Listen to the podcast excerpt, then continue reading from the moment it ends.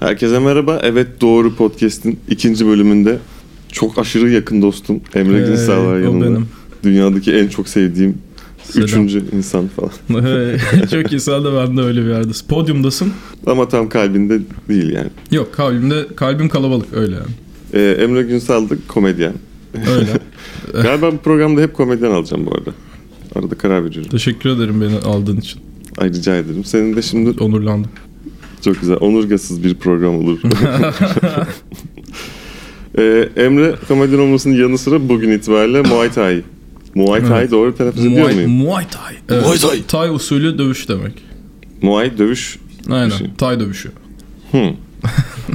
Tai, tai Chi Chuan'ın mesela Muay Thai var bir de ama o aynı şey mi bilmiyorum. Yani aynı şey My Little Pony, My Little Thai.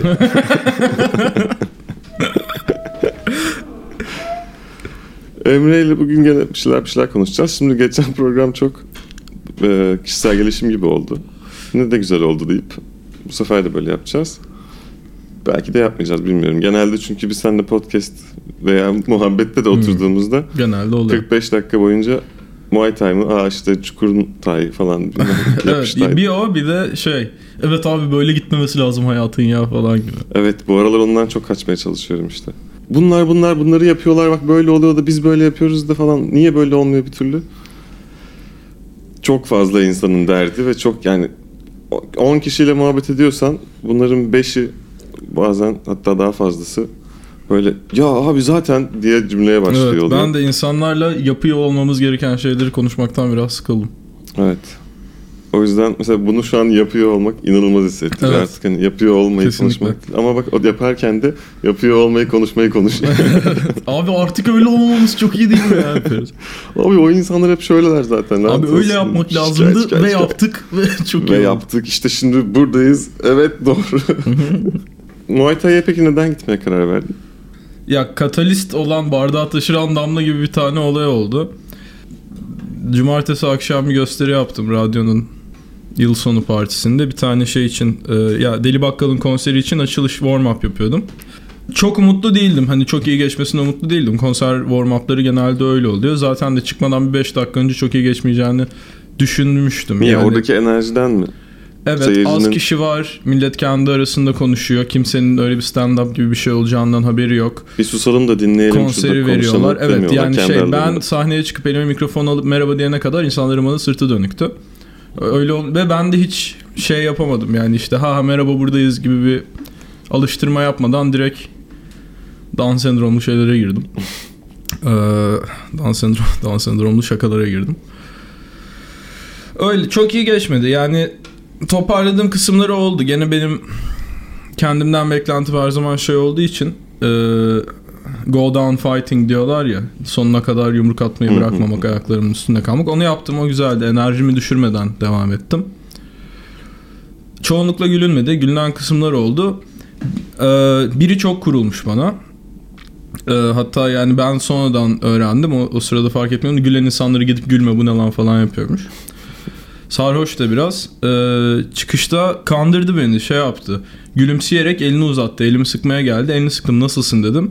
Seni tanımadan önce daha iyiydim dedi. Ben hala böyle bir falan hani espri yapmaya çalışıyor zaten. O, olayı kavrayamadım.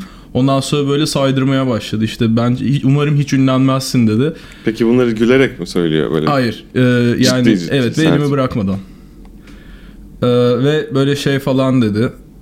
Ya şu cümleyi kurdu mesela kendi içinde oksimoron olan bir cümle. Ben hiç egoist bir insan değilimdir ama ben senden 10 tane sıçıyorum bunu bil dedi. Benden 10 tane sıçıyormuş. Fight or flight oldu. Yani hiç e, ne bileyim sinirlenecek vaktim bile olmadan çocuğu benden uzaklaştırdılar. Ama ağzını burnunu kırmak istedim ve e, kıramadım. Böyle öfke çıktı mı gerçekten? Evet çok Vurmak çıktı yani? ama yani şey de oldu. Yani beni iki şey durdurdu. Bir gerçekten ne olduğunu bile zor anlamam, anlamış olmam. İki e, kargadaydık. Karga benim sürekli gösteri yaptığım bir yer. Hani Emre geldi olay çıkardı kavga çıkardı olsun istemiyorum. Bu ikisi. Üç biraz daha e, itiraf etmesi zor olan döver miyim emin olamadım. Hı. dövebilecek kadar güçlü yani fiziksel olarak hazır olduğunu düşünseydin. Fiziksel gücüm var ama daha, Daha önce hiçbir çok- kavgaya girmedim. Çünkü ben hep kavgaları espri yaparak e, difüze etmeye programlanmış bir insan olarak hiç kendimi o yönde test etme şeyim olmadı. Mesela stand-up denemeden önce şeyim de oluyordu. İyi yapar mıyım kestiremiyordum. Yani hiç onu ona yakın bir şey yaşamadığın için kendi kafanda oraya koyamıyorsun. O oldu. Ee, Dolayısıyla Muay Thai'ye başlamaya karar verdim. Bir süre bir tane arkadaşım var o da komedyen. O bana şey dedi de o aklımda kalmıştı. Ben çocukken çok dayak yedim onun için artık dayak yemekten korkmuyorum dedi. Bende o yok mesela. Ben dayak da yemedim o kadar. Babamdan dayak yemişliğim vardı onlar da. Bunlar sayılmaz aile içinde. Ha, evet, evet yani şey Kavga değil yani karşılıklı bir şey üzerine tartışıp kavgaya dönüşmüyor. Yok dayak Sen yedim. net sen orada tek taraflı bir şey. Yani geri vurma, geri vursam evden falan atılabilir Evet, böyle bir şey olduğu için. değil dövmek. Aynen. Eşit seviyede bir, biriyle kavga etmişliğim yok. Benim de bu arada yani bayağı bir kere ilkokulda hatırlıyorum Mustafa diye bir arkadaşımla kavga ettiğimizi ama o da böyle hadi kavga edelim diye kavga çıkar. Hani herkes kavga ediyor ben böyle anlamıyorum niye kavga ediyorlar. Durup dururken böyle sınıf ders arasında hadi şimdi de ben de kavga ettim demiştim. Benim de ilkokul kavgalarım var. Ve bayağı ağzım burnum kırmıştı. Ama ilkokul kavgaları böyle hani yumruk atmayı bilmiyoruz. Onun için genelde hani böyle ben onu kolundan tutup bir yere savuruyorum. O beni kolumdan tutup bir yere savuruyor. Öyle kavgaları olduğu için. Bir de şeyler var. Lisede arkadaşlarımla böyle çok sarhoş olup onların hadi birbirimize yumruk edelim, yumruk edelim, yumruk edelim birbirimize, yumruk atalım falan diye durumlar. Orada da kıyamadım. Mesela en yakın arkadaşlarımdan biriyle öyle bir an oldu. Çok sarhoşuz hadi yumruklaşalım dedi. Ya içimden gelmiyor tamam mı? Şöyle kaldırıyorum ya yapamayacağım ben bu çocuğu çok seviyorum oluyor. Atamadım. O bana attı mesela. Oo. Aynen ama şey oldu hani hadi sen bana at dedim ama hiç kıya, kıymadı bana. Yani kıydı daha doğrusu. Bir de o öfkeyi şu anda iyi bir yere kanalize ediyorum gibi hissediyorum. Yani çünkü gerçekten düzenli yapacağım bir şeye ihtiyacım var beni aktif evden çıkacak tutacak.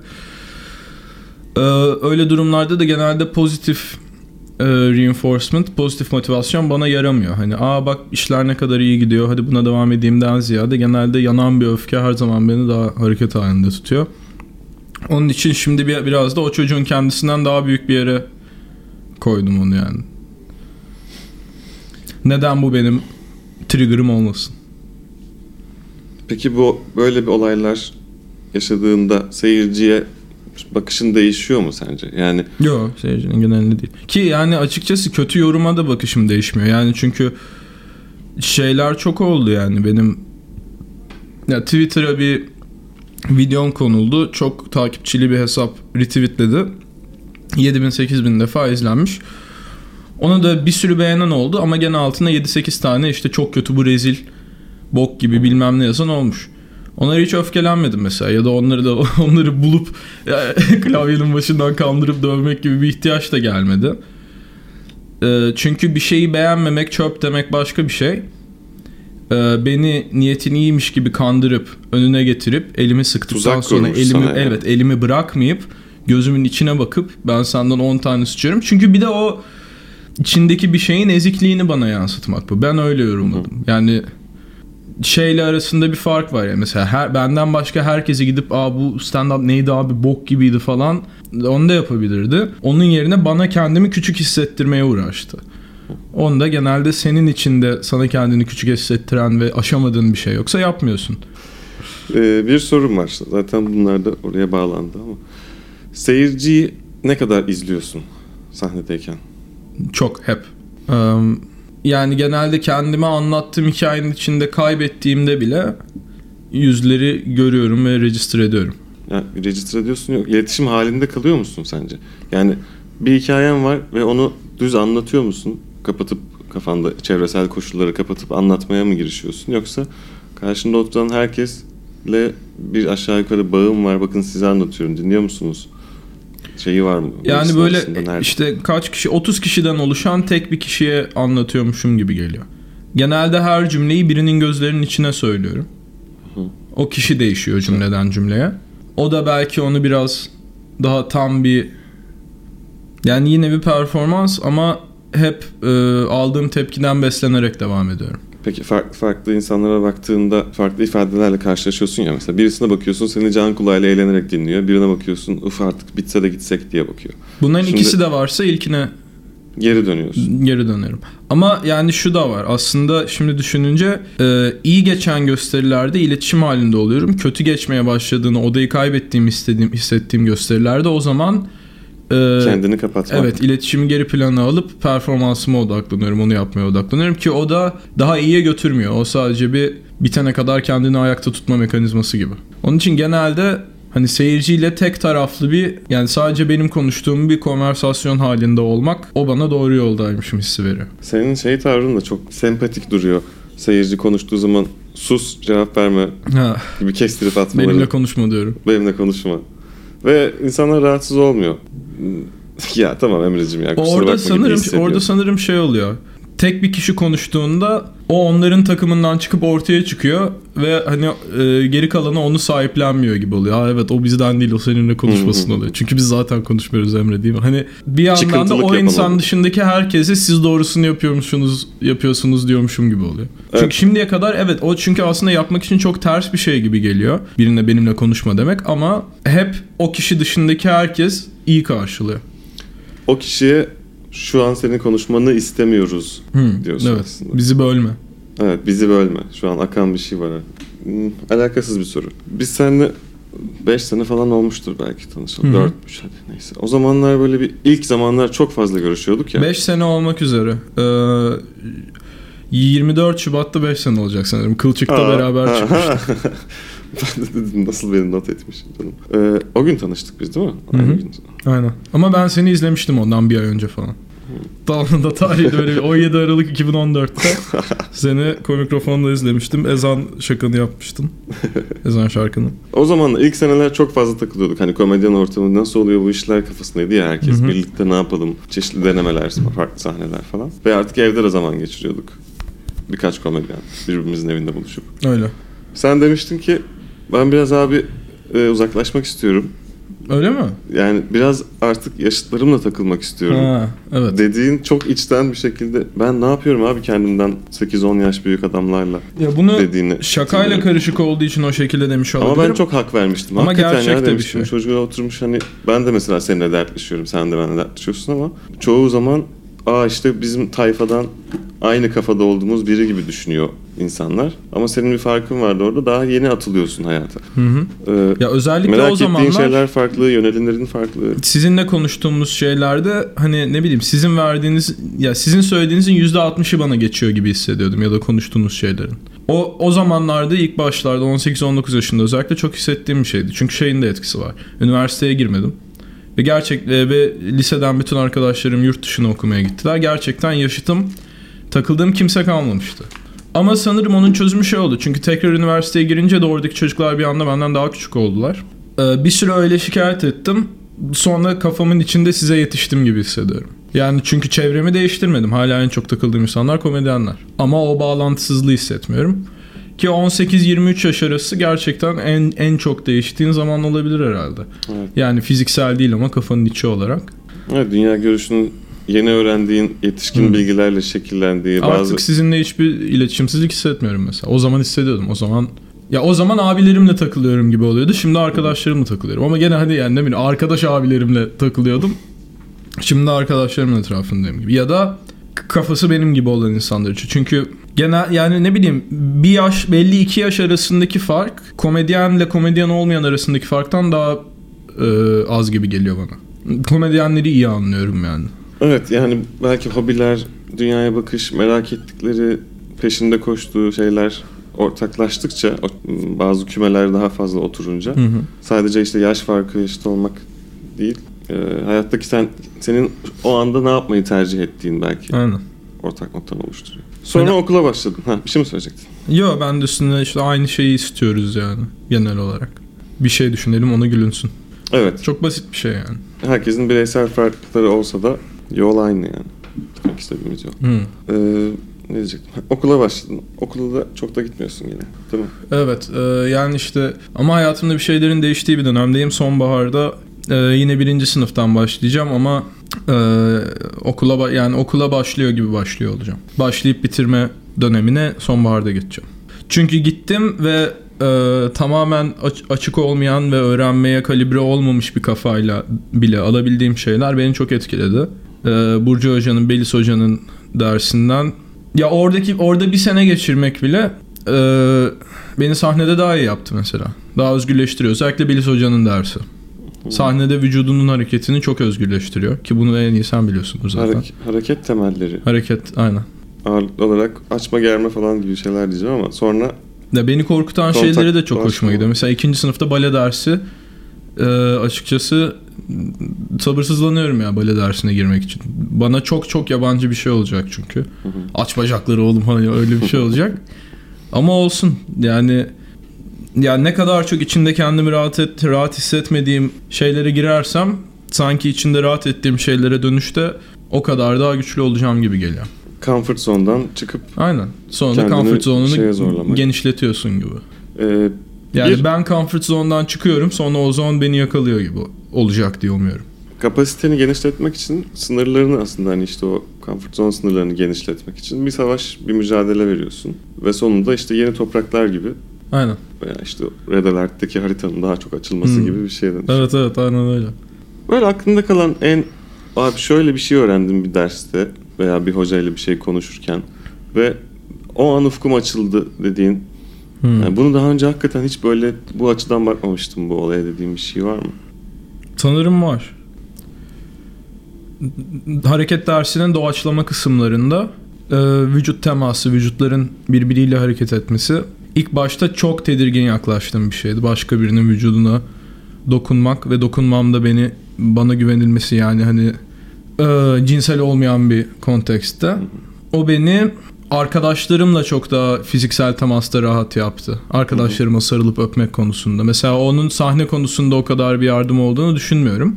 Ama sevgisini gösteren bir insan olarak çok daha açık yaptı beni. Ve oraya gitmeye devam ettikçe hani o biraz da yarım kaldı gibi hissediyorum. O gitmeye devam ettikçe de daha tamamlanacak gibi hissediyorum. Şey mesela hmm, Talya Balıkçıoğlu. Hı hı. Senin siz beraber okula gittiniz. O da bu senenin başında bizim bir dersimize girdi. O mesela o konuda sıfır problem biri gibi görünüyor. Evet. Ya vücudun o kadar rahatladığında ruhunun da o kadar rahatlamaktan başka seçeneği olmazmış gibi geliyor. İkisini birlikte rahatlatıyorsun gibi. Evet, yani birini evet. yaptıkça biri açılıyor. Kesinlikle. Ya normal içinde böyle bir durum içinde bulunmadığın koşullar altındayken başkasıyla fiziksel temas kurmanın doğrusunu yanlışını düşünmesen bile yapılmayan bir şey olduğunu biliyorsun. Hani bu aykırı bir şey ve bir şey vardır. Hani Evet, birisiyle yani- bu kadar fiziksel temas kuruyorsan bunun başka bir anlamı, bir sonucu, bir şey olur. Şeyle şeyi var. O kırılıyor. niyetin o olmasa bile kafanı şeyle ne kadar yorduğunu fark ediyorsun. Ay ayıp etmeyeyim. Ya Ve şöyle o bir şey düşündürtürse çıkınca- bu yaptığın. Ve o denklemden çıkınca zaten ayıp olacak bir şey onun içinde bile olmuyor. Du, du, du. Seviyesiz bulup gülmediğin şaka tarzı var mı? Hmm. Bir yerin insanı şöyle değil miler sanırım. Hmm.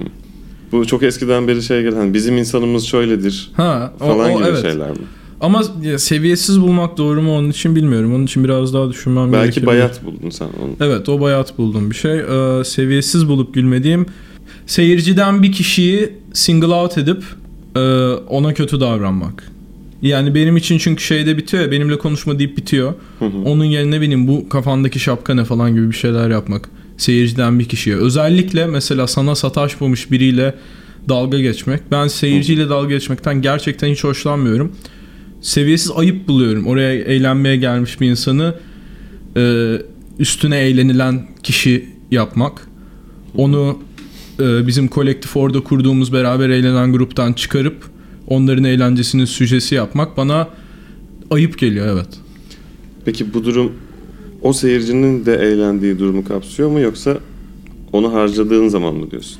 Yani ona bir laf ediyorsun. O riski almayı gereksiz buluyorum. Yani belki o da eğlenir diye ona yüklenmeyi gereksiz buluyorum. Ee, ama tabii yani sonuçta ya şey olduğu zaman özellikle kaşınan stand-upçıya çok laf atan bana bir cevap ver, bana Birinin- bir ağzın payını Ha, ver evet. diyen. ve ona Seyirci. ağzının payının verilmesi o tatmin edici bir şey. Ee, yani onu ama hissediyorsun. Orada da hissediyorsun. Seyirci artık seyircinin de kıl olmaya başladığı birine bunu yapmak. O yine herkese aynı sayfaya getiriyor. Güzel oluyor. Ama evet en nefret ettiğim gerçekten hoşlanmadığım şeylerden biri. Bunda olduğunu birkaç kere gördüm. Zararsız kendi halinde gösteri izleyen birini hedef gösterip onu harcamak. Evet bir şaka için bir insanı harcamak. Hak etmediği halde. Hepimizin beraber gülmesi gerekiyor ve e, onu birine ezerek yapıyor olmak çok çirkin geliyor bana. Sadece stand-up'ın değil, genel insanlığın yaptığı bir yanlış. Ve bence bunu artık böyle yapmamaları gerekiyor. Aslında şöyle düşünseler ya insanlar Hmm. diyeceğin bir şeyin var mı? Ee, güzel soru. Bir kere daha sorabilir misin? Ee, çoğu insanın diyeyim sürekli yaptığı ve sence büyük bir hata olan abi artık bunu yapmaktan vazgeçin diyeceğin bir insani alışkanlık var mı? Ya belki çok basit olabilir de bizim evde yıllarca hep şey oldu. Biz anneannemle yaşadık hep. Ben birini eve getirdim diyelim. Hani eve attım birini, bir kızı. O hiçbir zaman sorun olmadı. Evdekiler Lafı tarafından. bile edilmedi asla. Ama ablam bunu yaptığı zaman e, mesela anneannem bana gelip şey yaptı. Aa Zeynep'in odasında biri var. Cık cık. Bilmem ne. Hmm. Bu Bu kıl olduğum bir şey. cinsiyet ayrımcılığı Aynen. bir şey. Aile içinde yapılan cinsiyet ayrımcılığı. Kız çocuğa, erkek çocuğa farklı şeyler yaptırılması. Kahvaltı masasında ben otururken babamın ablama dönüp hadi bize bir çay koy demesi falan. Sanırım buna kıl oluyorum. Bunu da şimdi bunu da söylemek istemedim çünkü hani White Knight gibi görünmek de istemiyorum ama bayıyor yani bir yerden sonra bayıyor ya. Bir sık sık karşılaştığım bir şey oluyor belki. de. Ne Çok var yani. Ya da yani ne bileyim bir tane çok yakın bir arkadaşımın e, 3-4 senedir beraber olduğu bir sevgilisi var. Evlenecekler gibi görünüyor. Ama ailesi evlenene kadar aynı eve çıkmalarına izin vermiyorlar. Evlenene kadar. Ya bu da mesela şeyin çocuğun ailesi değil kızın ailesi. Çocuğun ailesinde hiç böyle bir sorun yok. Yani kızın ailesinin de fikri aslında onların kızı değil oğlu olsaydı daha esnek davranabileceği bir Evet. şeydi. Yani e, kız çocuğu kız habersiz yani tabii ailesine söylemeden gidip çocuğun evinde kalabiliyor. Ama çocuk asla kızın evinde kalamaz öyle bir şey olmaz. O da yani garip yani artık ne nedir yani. Ya bunun en sinir bozucu kısmı da komşular laf eder. Şey evet var. nedir siz komşuları bir size ne diyemiyor musunuz ya? Evet ve yani zaten bunu diyemiyorsan bir otur onu düzeltmeye çalış. Hı hı. Yani eğer bir şeyin yanlış olduğunu düşünüyorsan, karşındakinin yaptığı hareketin sen yanlış olduğunu düşünüyorsan bunu yapma dersin. Ama ben senin yaptığın doğru olduğunu düşünüyorum biliyorum da komşular falan şimdi etraftakiler küçük yer burası söyler bir şey. Hı hı. E, o zaman bu insanlar senin fikrine katıldığın, sevdiğin, onayladığın, onay istediğin insanlar değiller. Bir de sanırım ailelerin çok kutsal ve asla geride bırakılmaması gereken şeyler olduğunu düşünülmesini sevmiyorum. Ablam e, ailenin baba tarafıyla görüşmüyor ve anneannem hala şey yapıyor. Ya yapma. İşte onlar senin ailen bilmem ne tarzı şey. Yani benim yani bir insanın böyle bir kararı boşuna vermeyeceği ve e, aile içinde her şeyin affedilebilip her şeyin çözülebilir olduğunun olduğu düşüncesinin gitmesini istiyorum. Benim için öyle bir şey yok. Yani benim hayatımda öyle bir şey olmadı. Ailemde birini cut out etmem gerekmedi. Ama gerekirse de tereddüt etmem. Bence kimse etmemeli. Yani sadece o senin ailen yapmamak Evet, lazım yani, şeyine e, katılmıyorsun. O- e, Siz ailesinizin e, bir argüman olması olmaması gerektiğini düşünüyorum. Kabul edilebilir bir argüman. Ailesiniz küs kalmayın. O zaman bu durumda senin de karşıdaki aile bireyine yani yere gelir küfür edip dayak atıp ondan sonra hayır hiçbir yere gidemezsin ben senin ailenim deme hakkın olması lazım. Aynen. Yani sen babaannene pislik gibi davransan ve sana deseler ki sen ne biçim bir oğlan oldun bize niye böyle yapıyorsun? Ne yapacaksınız? Ben sizin Ben sizin ailenizim. De böyle şeyler diyemezsiniz.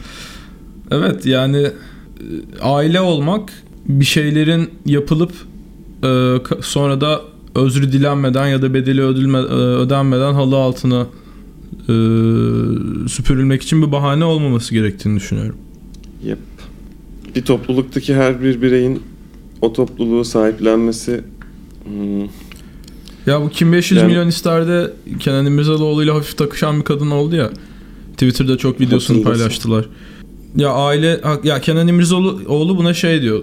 Konu nereden çıkıyor hatırlamıyorum da işte aileler ve saygı sevgiden bahsediyorlar da İmirzalıoğlu böyle salak bir şey lafı ediyor işte. Ama annelerimiz kutsaldır falan gibi bir şey diyor. Kadın yok ya kutsal diye bir şey yok diyor. Onlar bize iyi davranırsa biz de onlara iyi davranırız. Onlar bize iyi davranmazsa bizim de onlara buna rağmen iyi davranmak gibi sorumluluğumuz yok diyor. İmirzalıoğlu da bunun üstüne şey diyor. Ama işte e, büyüklerimizi saymalıyız diyor. Ee, o da şey diyor onlar da küçükleri saymayı öğrensin. Onlar da bizi saymayı öğrensinler o zaman diyor. Çok basit cevap veriyor. Bu kadına çok tepki gördü bu kadın. Ya bu tweet orijinal patlayan tweette işte tokat atmak isteyenler favlasın falan gibi bir caption'la paylaştılar. O kadar mantıklı bir şey söylüyor ki aslında. Aile birbirine insan gibi davranmamak için bahane değil. Tek taraflı yaklaşıp konuyu da kapatmak için hemen Evet. bitti gitti artık okey bunun üzerine konuşmayalım bile diyebilmek için geriletici bir mazeret. Evet biraz da gülelim. tamam şimdi tekrar. Abi seyirciye gıcık olduğun zaman e, böyle gıcık gıcık güldüresin geliyor? Yani bu az önceki seyirciye tek bir kişiye tipine saymaktan bahsetmiyorum. O gün ben size arkadaşım diye karşıma oturttum anlatıyorum. Ama siz bana niye böyle davranıyorsunuz? O zaman alın size böyle şakalar. Bunu bu sene yaptım ama sonra da bıraktım. Ama bir 6 ayım bir, kö- bir gösterinin kötü geçmeye başladığını hissettiğimde böyle şey gibi laflar ederek geçti. İşte benim de kaderim bu. Benim yaptığım şeyi asla anlayamayacak insanları kendimi yarandırmaya çalıştırma, çalışmak falan tarzı laflar ediyordum. Hani o da belki bana bir kontrol hissi veriyordu. Hani şeyse eğer e, ben düşüyorsam hepinizi yanımda götüreceğim. Hep beraber çakılacak bu uçak. Hani hepimiz öleceğiz tarzı bir yaklaşımdı.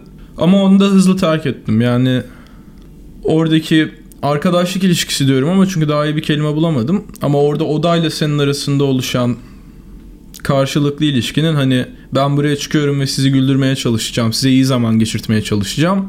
Onu beceremezsem de o ilişkideki belki saflığı e, korumanın daha değerli olduğunu düşündüm. Bu cumartesi öyle oldu mesela. Kötü geçiyordu gösteri ve e, hadi şey falan yaptım yani. O, o seyirciyi de ısıttım ha falan gibi hani beraber kötü geçiyor olduğunun farkındayız hissi daha tatlı geldi bana.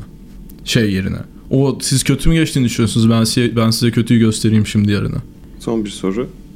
Son bir yıl içerisinde 2019'da hazır biterken a komedi stand-up kariyerim veya bu yaptığım işin şu şu, şu faktörlerini göz önüne aldığımızda şöyle şöyle yaparsam kendime çok büyük katkı sağlarım.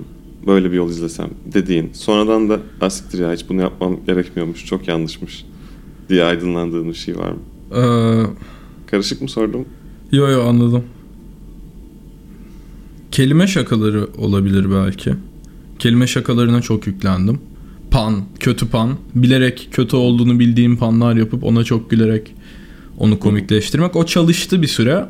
Ama sonra e, hani aklıma gelen salak bir panı yapıp ha bu ne kadar salak değil mi diye güldürmek yerine üstüne uğraştığım bir şeyin e, Zevki farklı oldu. Evet kesinlikle ona güzel tepki almak çok çok daha farklı daha güzel bir şey gibi geldi. O daha ya öbür türlüsü kolaya kaçıyormuşum meğer gibi hissettirdi bana. Kelime şakası ya da işte küçük panlar yaparken. Ve bir süre sonra çok fazla yapmaya başladığını fark ettim. Evet. Alışkanlığa dönüştü, refleks olmaya başladı. Evet. Oradan çıkıyor olmak güzel ama pişman olmadığım bir tane de geçen e, 2018'in sonunda bütün şakalarımı çöpe atıp baştan başladım yazmaya. Onu şimdi bu yıl başında da yapıyorum. Hepsine değil bu son bir ay içinde yazdığım iki tane şaka var. Onları tutuyorum. Ama aşağı yukarı bir yarım saatlik şakayı atıyorum. O güzel yani çünkü onu yapınca ya hala çünkü hızlı değiştiğim bir evresindeyim hayatımın. E, niye olmasın? Niye kendimi o şekilde çok üretmeye zorlamayayım yani? O bence iyi gelen bir şey. Yani değerli bir şey bence şey. Nasıl olsa buna güldürüyorum, o formül çalışıyor deyip üstüne gitmek. Hı. Evet seni başarıya bilmem neye götürebilir bir noktada. Çünkü herkese aynı şeyi satabilirim rahatlığı oluşuyor. Evet ama işte benim için hiçbir zaman olay satması değildi. Aynen. Her Senin zaman kendini bakın bir şeye uğraştım deyip onların da vay hakikaten uğraşmışsın ha tebrik ederim yapması. O çok mm, saf ve e, şey bir şey, kıymetli bir şey. Sen ne düşünüyorsun bu konuda? Senin senin bu sene böyle bir şeyin oldu mu? Ben bu sene birazcık Senin için şarkılara yönelmek iyi bir adım oldu. Evet o hep istediğim arttırsam ya dedim ama aslında in- insanlara sürekli bahsettiğim hani abi şöyle yapacağım şöyle yapacağım çok güzel olacak hadi yap artık diye diye belki içimde bir tatmine dönüşen yapmışım da karşımdaki de onu onaylamış gibi bir hisse dönmüştü. Bunu birazcık kırıp şu an e, işte bir tane full şarkı yapmış olmak bile şu bir yılda. Okey abi bugün bir tanesini yapabildiysen ki onu da yani toplam iki hafta üç hafta falan üzerine Şey çalıştım. mi Cem'in, Cem'in, Cem'in baba- babaannesi. çok güzel. Demek ki yani oturup o kafaya sokup kendimi yaptığımda bu tercihin olumlu sonucunu görebiliyorum. O tercih şu, ya olacağı varsa olurdan çıkıp okey gaza basalım ama böyle hadi yaşasın koparacağız projeler patlayacak değil. Okey abi şu anda mesela şöyle bir örnek vereyim. Odanın temiz olmasını mı istiyorsun? Şuradan bardağı al çöpe at. Zaten o çöpe gidiyorsun oradan bir şey daha alıyorsun bir bakıyorsun oda tertemiz Hmm. olmuş gibi. Hadi şu ilk adımı atalım Aynen. kafasına girdim. Evet ben. evet çok iyi. Bu yılda onu sürdürmek istiyorum. Umarım sürdürürüz. Teşekkür ederim. Bugün bir tane şey izliyordum. Bundan da quote'la bitireyim.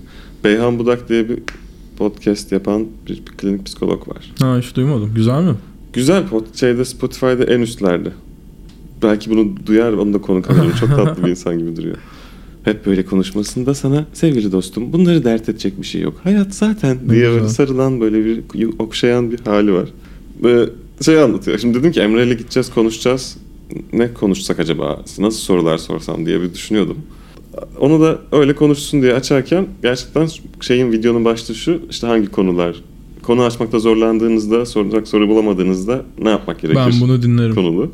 Abi çok güzel anlatıyor adam. Diyor ki aslında sen konu bulmakta zorlanıyorsan çünkü hayat yani özgüven eksik- eksikliği hissediyorsun. Çünkü ben ona bir şey soracağım ama bu önemli mi acaba? Ben kafamda kurduğum bu cümle insanların da duyup üzerine fikir geliştirmesine değecek Vay. bir şey mi? Özgüvenini yaşıyorsun Ben bunu diyor. bugün dinleyeceğim ya. Bunu böyle anlattı anlattı. Sonra e, kendiniz olun falan filan diyor. En sonlarda bir yer diyor ki herkesle konuşabilmek, her ortamda dikkat çekmek zorunda değilsin. Kendin olsan aslında en güzelini yapacaksın. Sonuçta sen stand-upçı değilsin. çok iyi. Ben oraya kadar evet zorunda değilim derken çünkü stand-upçı değilsin. Aa siktir benim Ama- bunları yapmak zorunda Ha, ama o da tam yanlış gibi gelmedi. Çünkü benim bu aralar bir kendime şey. söylediğim şey de kendime dışarıda komedyen kafasında olmamayı hatırlatmaya çalışıyorum. Hı hı. Yani he- her ana performatif bakmamayı e, en basitinde buraya gelirken kendime şey dedim. Sürekli kendine espri yapmak zorunda hissetme. Güzel bir sohbet et Caner'le dedim ve öyle oldu. Çok güzel oldu yani. Onun için bence belki sen stand-upçı değilsin. Sen şu an stand-upçı değilsin. Bizim kendimize söyleyeceğimiz bir şey olabilir. Evet. Belki yazarken yazar. e, sokakta orospu yok. Sokakta orası. Ama yani belki biz sahneye çıkınca stand-upçı olduğumuzu düşünsek o bize daha çok yardımcı olur. Evet yani o illa bir personaya girmek, bir karakter canlandırmak olmak zorunda değil. Ama Hı. ben şu anda Ama insanların işte karşımda oturup beni dinlediği ve şakamı... e, Evet, onu demekten çıkıyorum. kaçıyordum aslında sürekli Hı. kıvır etrafında dolaşıyordum. o şapkayı aynen takmadan abi şu an normal konuşabilir miyiz? Biraz Tarkovski izleyip hayatı sorguluyordum ya. İlla her şeyin üstüne taşak geçer bir mod artık hani. Bu da çok saçma, şu da çok komik. Aa Taşa, işte Taşakovski. Taşakovski. Bence de çok güzel oldu. Çok teşekkür ederim. Benim de ben, yapmak ben teşekkür ederim. burada hakikaten tam bu şey. Biraz uzaklaşacağım o sürekli şaka yapma Hmm. halinden çıkıp daha gerçek şeyleri konuşacağım. Harika program. oldu. Harika. Ben geldiğimden daha iyi. Ya gelirken de kendimi hissediyordum ama geldiğimden daha iyi hissediyorum şu an. Umarım dinleyenler de iyi hissediyor. İnşallah. Teşekkürler tekrar Emre.